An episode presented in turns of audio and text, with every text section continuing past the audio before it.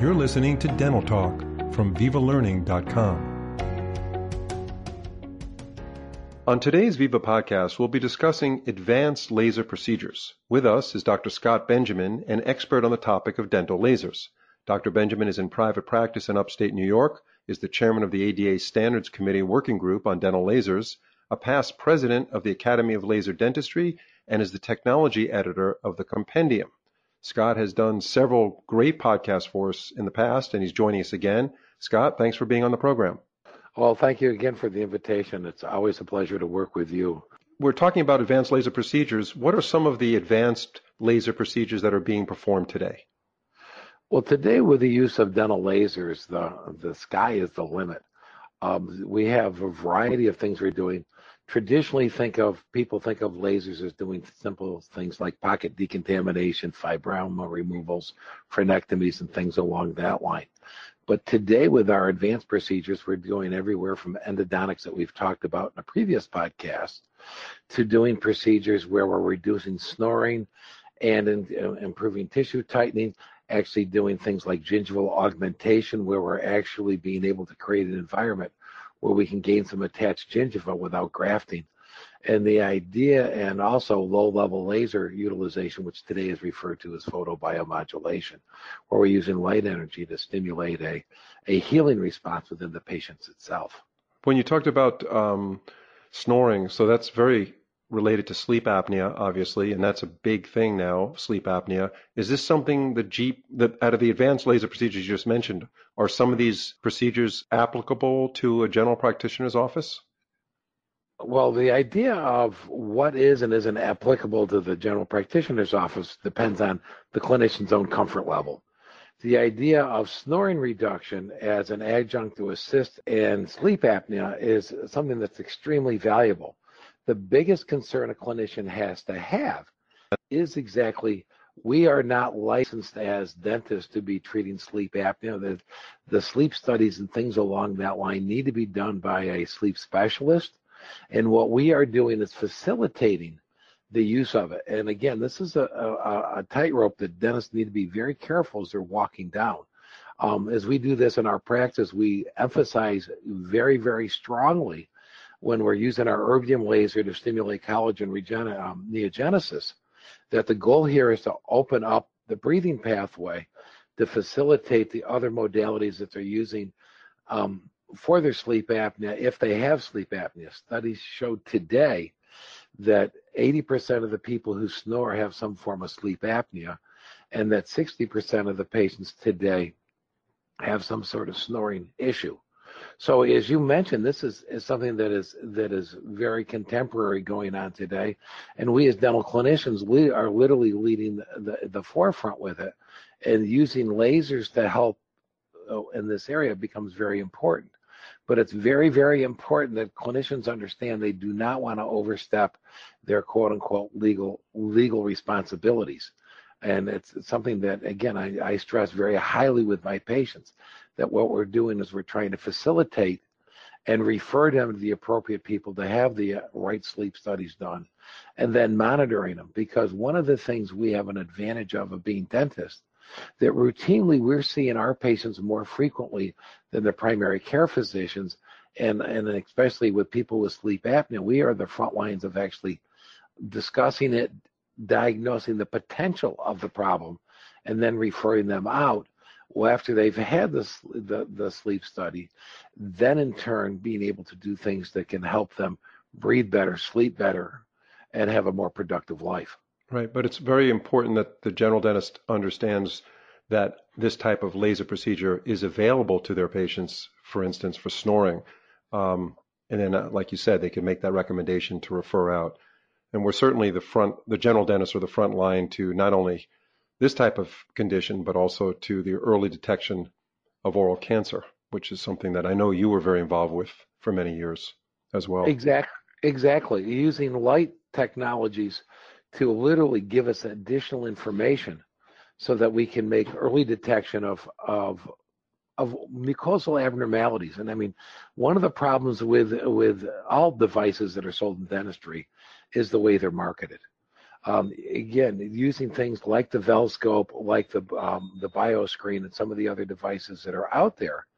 The goal of these devices are not to give us a definitive diagnosis, but to use light energy to facilitate a response out of the tissue that gives us more information to help us ask the appropriate questions and to determine what we should be doing next. Right. And going and and it's and it's the same thing with what we're doing. In my waiting room in my practice. I actually have a picture there that I hung of a of a young couple in sleep in um in bed with her with the wife with her hands over her ears. And with the with just the phrase underneath does this sound familiar? We may be able to help. Right. So in so with that picture in the waiting room when it does apply to a patient that comes in to see you you don't do the procedure yourself if it's something even non not that invasive using a laser or do you or do you just oh we we do we okay. actually do a snoring reduction um, we're using an erbium YAG laser with a very specialized handpiece to um, basically tighten the tissue of the oral of the of the soft palate complex to basically open up the oral pharyngeal pathway so that the patient patient can breathe better. You know, I think what's amazing about your practices, and I don't mean to interrupt, interrupt but uh, I have to say this. You, you know, you, your practice reminds me of of a restaurant that was on Barrow Street many years ago in, in, in the village in New York City. This restaurant had literally everything on the menu. There was it was 15 pages of of, of special culinary delights on this menu, and uh, I don't know where this guy learned how to cook, but he just knew how to make everything from every ethnic background you can possibly think of. And with your practice, you being in a remote location, you learned how to do so many different procedures. Uh, it's mind-boggling you know through the through the past podcasts that we've done together and me knowing you for so many years you do things that general dentists don't do and do you think that's related to the fact that you were in a remote area where they you, you didn't have specialists to refer to except they had to travel 50 60 miles yes and no i mean one of the things that annoys me to no end in a ce course is when they talk about case selection and case selection is very important to understand the patient's problems. But unfortunately, the patient only has their case. Hmm. you know, and the idea is so a patient comes in with a problem, as an oral health care provider, it is my responsibility to identify the problem and then to do whatever I can and that I have the competency to do and when I don't have the competency or I don't able to obtain the results I'm looking for, is then to refer them on to a specialist, uh, whether it's in, in medicine or in dentistry, that has the expertise to do what the patient needs. Mm-hmm. And I mean, this is very important. The patients are their own cases. They can't select what case they are. Right. But at the same time, you don't want to step beyond exactly your level of expertise and that's exactly it. And you've heard me refer to things in the past as the ladder syndrome. And in my oral cancer I, lectures, I talk a lot about the role of the, the primary care dentist in oral cancer detection. That routinely the discovery is made not by the dentist, but by the hygienist. She sees something that is abnormal going on. She, in turn, hands it up the ladder to me. I look at it and say, you know, and she says, Scott, I want you to pay particular attention to this area. Mm-hmm. As we look at it, I gather more information. As I g- gather that information, I then in turn hand it off to the appropriate people. If it's something that I feel that needs to be biopsied and I feel a comfort level of myself doing it, I will do it. If I feel it's something in an area that needs to be seen by a periodontist or an oral surgeon, I will refer them to them for the care. They don't make the diagnosis either. They gather additional information, use their expertise to then decide what, what should be done next. And the, the only people that can make the diagnosis in the cases of things like oral cancer are the oral pathologists. We, as everybody else, are just leading up that pathway. Mm-hmm to who's going to make the diagnosis. And then in turn, when we determine that harvesting a specimen and sending it out to the, the oral pathologist needs to be done, the specimen is harvested, they make the diagnosis. They then guide the oral surgeon, the periodontist, or the general dentist that have that have, that have harvested that specimen to what they feel should be done next, where the next referral should be. And oftentimes, in the case of oral cancer, it becomes let's get them to an oncology center, having them then do their basically their their cancer bank of where they look at it, and um, the cancer board then determines what is the next thing to do. The appropriate procedure is then performed usually in that facility. And ironically, when they get all done doing their their treatment, what do they do with it? But they pass it back to the general dentist for ongoing surveillance. Right, right. It, getting back into getting back into the special procedures for lasers. Um, but, I didn't mean but, to get you off track. Yeah, go ahead. But this whole thing becomes climbing up that ladder of where your confidence level is. Right, right, absolutely. Which is going back to where your question was.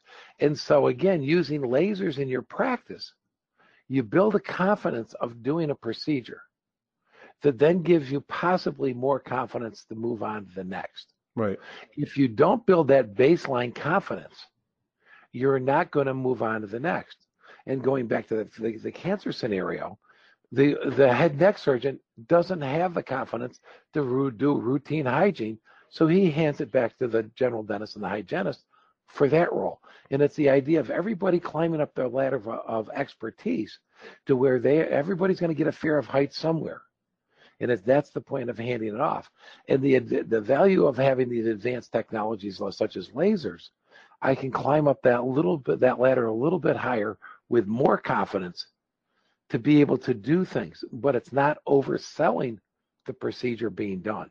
Right. Going back to where we were with with with the snoring reduction. What our goal here is to open up the pathway to, to reduce the snoring and to increase the breathing. It's not the correct sleep apnea. And we and we were very emphatic about explaining that to our patients. We're going to be working. It takes you know, it takes a team of people to get the right outcome. So the procedure, the special procedure that you use for the snoring that you do in your office, is that something? How long does that take? Tell us something about that. Well, the procedure itself, and if there's an Achilles heel to the procedure, it's the time, because to do the appropriate assessment takes about a half an hour to interview the patient to discuss the scenario we have actually have forms that the patient fills out for them and their sleep partner of again on their their drowsiness scale Uh, their sleeping patterns and those type of things referring them again to the to the the sleep clinic and the sleep medicine specialist then when they come back and they get referred to and if they are presently and typically what we're finding is many of our patients wear a, are supposed to be wearing a CPAP and are not. And that is a real problem that we have in society today. It's been estimated anywhere from 50 to 80% of the people who should be wearing a CPAP are not wearing it uh, routinely. Mm-hmm. And well, it becomes I mean, a. Yeah, I mean, that's uh, prevalent throughout. Yeah, I've heard those statistics as well. Um, and, um, and, and so we have to be careful as a clinician that it's not being perceived that we are encouraging them to get off their CPAP. And it's and you have to make sure as as the as a dental clinician that you have the appropriate documentation. We're doing again an adjunctive procedure to hopefully tighten the tissue, to in turn enhance the breathing pathway to help the CPAP become more efficient. And that's done with a soft tissue laser. Uh, actually, that's actually done with an erbium, which would be considered oftentimes by many a hard tissue oh, laser. Okay and we're actually doing it. And what we're doing with it, we're using very specialized handpieces. Yeah, tell us about those handpieces, would you? We we have a fractional handpiece that actually is basic for a simplistic way. It's doing pulse stacking, that we're drilling tiny little holes into the soft tissue. And again, I'm, drilling is the inappropriate word, but we're each pulse with a very specialized mode is we're vaporizing tissue deeper and deeper and deeper, stimulating the collagen to turn over. And that collagen turnover is referred to as collagen neogenesis, very similar to what's being done in um, in dermabrasion or or being done in, in in plastics and dermatology on the skin to mm-hmm. tighten the skin. Right. We're actually doing the same thing to the oral mucosa on the inside of the oral cavity. And the concept of what we're doing that way is treating the entire soft palate complex in a very specified pattern and a very specified mechanism. And it takes, again, you mentioned time, it takes about a half an hour to do the thorough workup and then about 20 to 30 minutes per appointment. It usually takes three appointments to get the efficacy we that we're looking where for. Where did you where did you get your training to do this? Well, again, this training was actually provided by the people that that sold me the laser, the Fotona company, which is the um, the the one that actually developed the technique, which is a very interesting company because they specialize in lasers, not only in dental, but in gynecology, dermatology, and plastics. And the process of this came from is actually after childbirth of doing vaginal rejuvenation of tightening the lumen uh, that has been stretched out by childbirth mm-hmm. and helping with women with with with urinary incontinence of how they were able to tighten the tissue using the same type of protocols to, to, to literally in turn tighten the mucosa instead of being in the reproductive system now being into the oral cavity to gain the same type of, of turnover of the tissue and this is where the concept came. And this is why dealing with companies that specialize in lasers and that is their primary focus on these very advanced procedures become very important. Do they have because a training facility there? This they, what they, or where did you do it? Um, actually, the, the initial training I took on this was was done in, at at one of their training facilities that they have, and they have several scattered around the country. And that the and I've also had you know courses on this in Europe and other places, and they have a whole certification program that they go through. Not that I like the word certification, but a whole training program mm-hmm. because the word certification is reserved for the specialist. Right. As you as an endodontist are a have a have a certification in endodontics. Right. And it's reserved for those specialists. And that is probably one of the most misoverused words today that a lot of the state boards are starting to have problems with. Well, even as Viva Learning is an ADA CERP provider, our what we used to call certificates, we had to change the name to proof of CE because the ADA did not really uh, favorably look favorably upon a document that said certificate because they're not re- we're not really providing certification in anything. Verification. Yeah, verification of training is is yeah. is what I use in my courses. They're exactly right. for that that reason. Right. To be in the appropriate compliance with the AGD and the ADA, it's you're verifying that the person has been trained. You're not certifying that they are a specialist in any one field. Mm-hmm. Um, and again, that's sort of off on a tangent, but that's a, a very, very important concept. And a lot of the state boards, and I'm working with a lot of state boards on laser regulations, get very upset with that, and they're, they're, they're trying because of the false information, the misleading information. I guess it's a better way to phrase it. So, so listening to your podcasts, we've had several great series of great episodes of podcasts uh, so far, and we hope to do more with you on lasers. You know, I'm, I'm of course learning a tremendous amount. It seems to me the dentist buys a laser. They decide they want to implement a laser in their practice. They get a laser and they start with what they could, what they feel confident doing. They get some basic training and they do these procedures and then they slowly become more confident, as you say, with the laser. And now in this podcast, we're talking about advanced laser procedures. But this was, this is a process like anything else. Uh, you're using a, a technology that applies to dentistry and it's in other medical verticals, of course but you you seem to be leading the way in the dental vertical with dental lasers. There's no doubt about it. Do you agree that it's just a process of of getting confident with the device over time, starting with simple procedures and moving up? It's a combination of getting familiar with the device, but more importantly, getting familiar with the technology and being able to read the tissue to understand where you're going, and when the laser energy interacts with the tissue, what is the response you're looking for? As I work with the, the students in the dental schools, I talk to them about the techniques that you're doing here are extremely simple. Reading and understanding what's going on within the tissue itself is where the learning curve is. Right. So as the clinician reads the tissue, learns the, the response the tissue has as they change the parameters, which may be the laser, it may be the wavelength, it may be the power, it may be how the power is delivered, it may be that the hand speed they're using, it may be again the amount of cooling or irrigation they're applying. All of these are various ways to manipulate the tissue to give you the outcomes that you're looking for. The snoring procedure that you know that we've talked about is has a huge amount of interest just because of the the whole sleep issue that has Right. hit our profession in the last few years. Right. The same basic concept is being done internally to tighten the, the mucosal tissue to actually doing an almost like an intraoral facelift, Hmm. where we're actually using the laser to tighten the, the mucosa of the oral cavity, which in turn tightens the skin on the outside to reduce wrinkles and um, various various processes along that line. And again, with the idea, what is the comfort zone? As we know, we have doctors that today are getting into all sorts of things that are sort of on the fringe of dentistry, Botox injections, Right. etc. Right. This is a way to help augment those that are that are doing that. Again, giving the patients the the the ability to have simple procedures enhance their quality of life. The idea of another procedure that I'm doing routinely several times a week, unfortunately, in my practice is a, a procedure of gingival augmentation, where I'm taking a very simple soft tissue laser that I have good, complete control over, and in turn being able to increase the dimensions of attached gingiva to negate the need for having to wait until they have to have graft surgery. How does that work? What, what's the mechanics behind that? How does that work? Well, basically, what we're doing is we're creating a surgical wound to heal by secondary intention. Hmm. And just like when your skin, when you when you cut your skin, or when we do a graft sur- surgery, and we harvest tissue from the hard palate, what happens to the hard palate over a period of time?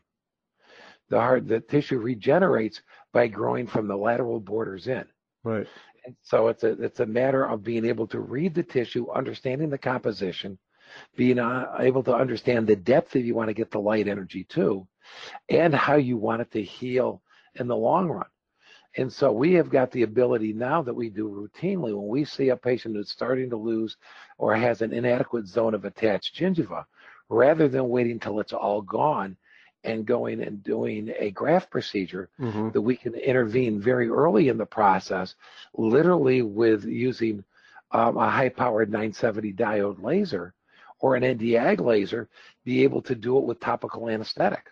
So It- uh, increasing this attached gingiva, this sounds to me like a perio procedure for a periodontist.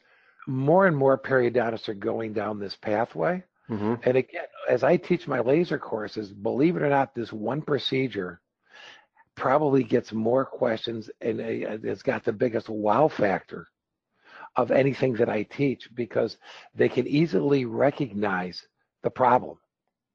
And when they see the, the, the post-op results and the simplicity of doing it because of the way the light energy interacts with the tissue, but it's all understanding the tissue response. And, and you're saying that using this technique, when you compare it to doing taking tissue from the palate, which is uncomfortable for the patient, as you mentioned, has to heal by secondary intention, you're getting the same clinical results without that doing that graft. I'm actually getting, and I've had been questioned by periodontists, how did I make my graft look that well? Wow. Because when it gets done, it literally looks like there was never a defect there in the first place. Well, it's the same tissue. It's the same That's tissue. you, you hit the nail on the head. We're encouraging the body to do what the body is programmed to do, that's right, heal. right. You're not taking tissue from the palate and putting it there. It's just it's it's You know, it's gingival it's attached gingiva that's just growing. And and that's exactly, and, and it's the idea is understanding the goal that you're after. hmm how the body responds becomes very important, which is going back to the concept of learning how the tissue responds. Photography becomes extremely important. Being able, as you're doing in, a, in any laser procedure, but especially in things in advanced laser procedures, doing it in a, a, a diagnostic photograph, and it doesn't got to be high quality hmm but something that you can actually see and understand the tissue. Taking one immediately post-operatively so you can see what you have just accomplished. And then follow-up appointments, it's at maybe three or six months or a year or multiple year increments. You can then assess your own work, learn of where you've been successful and what you did and where you have failed and why you failed. And the idea is, is to critically assess your own work is the greatest way to learn how to do better healthcare. hmm Now, as far as far as the grafting goes, a grafting procedure has a certain billing code. Um, what is this billed under? Oh, this is very interesting you asked that question. I do some technical consulting for the Academy of Dental Insurance Consultants. Mm-hmm. And I actually presented one of these cases to him, which was where I was questioned on, on great detail. I showed him the pre-op, asked him what they would pay for. They right. showed the pre-op photograph, and I asked him what they paid for, and nine, and I had them with voting machines. Ninety some percent said they would pay for graft surgery. Looking at it without a doubt. Right. So so they're looking at I the pre they're looking at the pre-op before they know how you got the, how you got to the your end result. Then I showed them the post-op hmm. a year later, and I asked him on a scale of one to ten, rate the outcomes. The lowest number I got was a nine. Hmm. I was questioned by various periodontists. How'd you make that blend in so well? Right. Assuming that you grafted it. You know, that looks that tissue looks absolutely perfect. How did you accomplish that? Mm-hmm. I said I, I didn't do a graft. And they're like, and "What did you do?" and then I showed them the procedure with the idea, and I said, "Now you told me on a previous questions that I ask them, and then I haven't vote on that. Am I paid for the procedure, or am I paid for the successful outcome?" So what? what what's the, the answer to that? Their answer was the successful outcome. And then I said, okay, so should I be compensated for graft surgery here because I got an outcome equivalent to graft surgery? And you could have heard a freaking pin drop because I showed him it was a 45 second procedure. that sounds like and, my friend Scott playing with, with their heads. and and my comment to them is now, is that fee fair to the patient? The heck with the, the third party reimbursement. Is that fee fair to the patient? And I said, in my opinion, it's not. I've saved them that huge amount of expense. I'm normally doing this procedure, believe it or not, at the end of a hygiene visit because it takes me longer to explain it to the patient than it does to do it. So what what do you bill for it? Well, we got into a discussion with the insurance group on that, which is where I went down this pathway.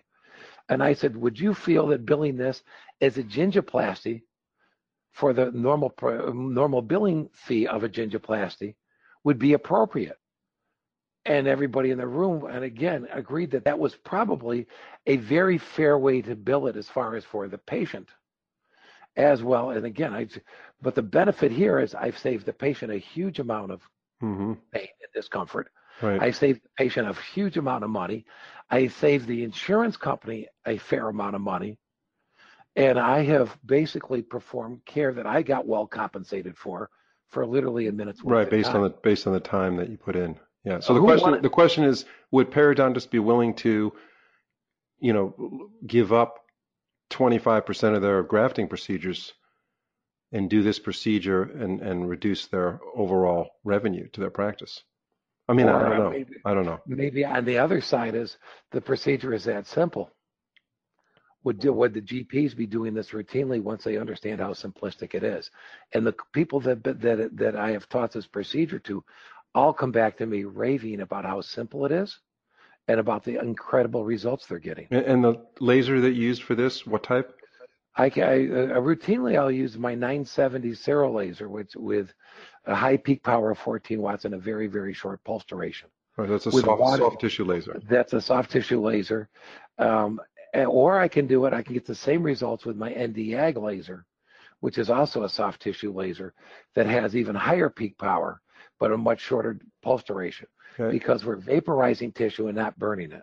And with and the that, with the aging population, this seems like a much more uh, applicable clinical procedure that you're going to be doing, you know, just with the geriatric patient population.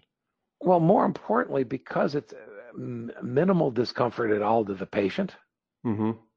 and the fact that it can be done quickly and routinely, by being proactive on this, we in turn have minimized the advancement of the disease. Mm-hmm. Do I always get what I'm looking for the first time around? And the answer is probably not. I would say probably 80% of the cases I get a, mm. a very acceptable response the first time around. When the patient comes back and in 100% of the cases, I have an improved outcome from where we started. Right. The patient is back for their their their hygiene visit in six months, we look at it and we've gained some, but not all that I need.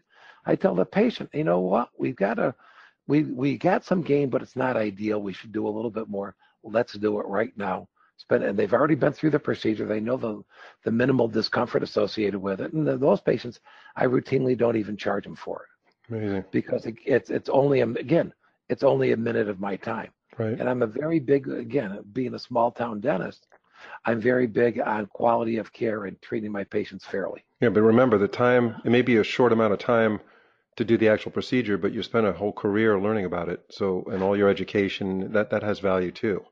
Well, that's exactly it. But the idea is, it's a role of a professional to share knowledge, and to share their expertise with their colleagues. Mm-hmm. And this is this is a, an obligation that uh, the true professionalism, which unfortunately seems to be dying in our profession, needs to focus on. Right. Is when we is how do we do this in a way that's going to benefit all of our patients you know and this is this is an extremely important concept because having the patients understand that i truly care about their health really facilitates me doing what's in their best interest. Yeah. Tell because, us tell us about photobiomodulation scott. Um, that's which was previously referred to as low level laser therapy. Can you elaborate on that a little bit? Yeah. Well photobiomodulation is basically going to be the future of healthcare it is using light energy, usually either a laser or an LED light, at a very low intensity to stimulate and enhance a healing response. And we're doing this at a cellular level. And we are routinely now performing this type of a procedure as an adjunct to all of our surgical techniques, whether it's extractions, whether it's soft tissue surgery, whether it's even endodontic therapy to help enhance the healing process and it's something that yeah, I believe we're going to have another podcast and go more yeah. into detail. Yeah, definitely. What, what, this, what, a lot of research has been done in this area. The research on this area is quite extensive. There are there are routinely now about 30 studies being published monthly. There have been over 500 randomized controlled trials and about 4,000 laboratory studies that have already been completed on it. This area of medicine is exploding. Wow. One study that has been done at the at the University of Pittsburgh Medical Center, they've been able to literally eliminate oral mucositis related to radiation therapy, 100% in a study with approximately 300 patients in it. To me, it's, uh, photobiomodulation is the greatest enhancement we have done to quality of life of anything I've seen in my career. Wow, that's quite a statement. And this low-level laser therapy, what type of laser emits this? Well, again, there are, it's a matter of the the various wavelengths that are out there, and unlike a surgical laser that you want to have absorbed into the surface, you're going to use a laser that enables you to be penetrate deeper into the tissue. So the wavelengths that are traditionally used in this are wavelengths in the 660 range, the low 800 range, and even up into the 1064 with with high power the Nd:YAGs. So those are the lasers that that traditionally have been used in this, and there there's more and more research being done, and it's exploding at, a, at an ever ever expanding rate. Uh, Jerry Bouquot, a colleague of ours who was is now at the University of West Virginia, who was at UT Houston, the dental branch down there, actually had a study that he showed at the uh, at the NIH, where he actually was able to convert type 4 bone that was too that was too porous for an implant, by treating it with light therapy for 15 minutes a day, was able to convert it into type 1 bone. And how long did it take for that density to increase? About 90 days. Wow. wow. And again, powerful oh, stuff. yeah, and again, then as we'll get in more into detail in that next podcast, the role of photobiomodulation is to encourage cells to do what cells are programmed to do. Right. Well, it's similar. It's similar to the procedure you just discussed about the grafting. Exactly. Uh, the attached, the secondary intention growing attached gingiva. Yeah, and that's the whole idea of empowering the body to respond the way the body has been programmed to respond. Mm-hmm. And that's amazing you know, stuff. Yeah, so let's know. wrap. We'll wrap up this one. Um, another great podcast from Scott Benjamin, Dr. Scott Benjamin, and uh, as I mentioned, he's certainly one of the top experts in the world on dental lasers, and he's going to be doing another podcast for us very shortly. It'll be on photobiomodulation, which she briefly talked about here. Thanks, Scott, for joining us on this podcast, and uh, we really appreciate all the information. Thank you very much for the invitation, and it's always a pleasure to um, to work with you, Phil, and your your people there.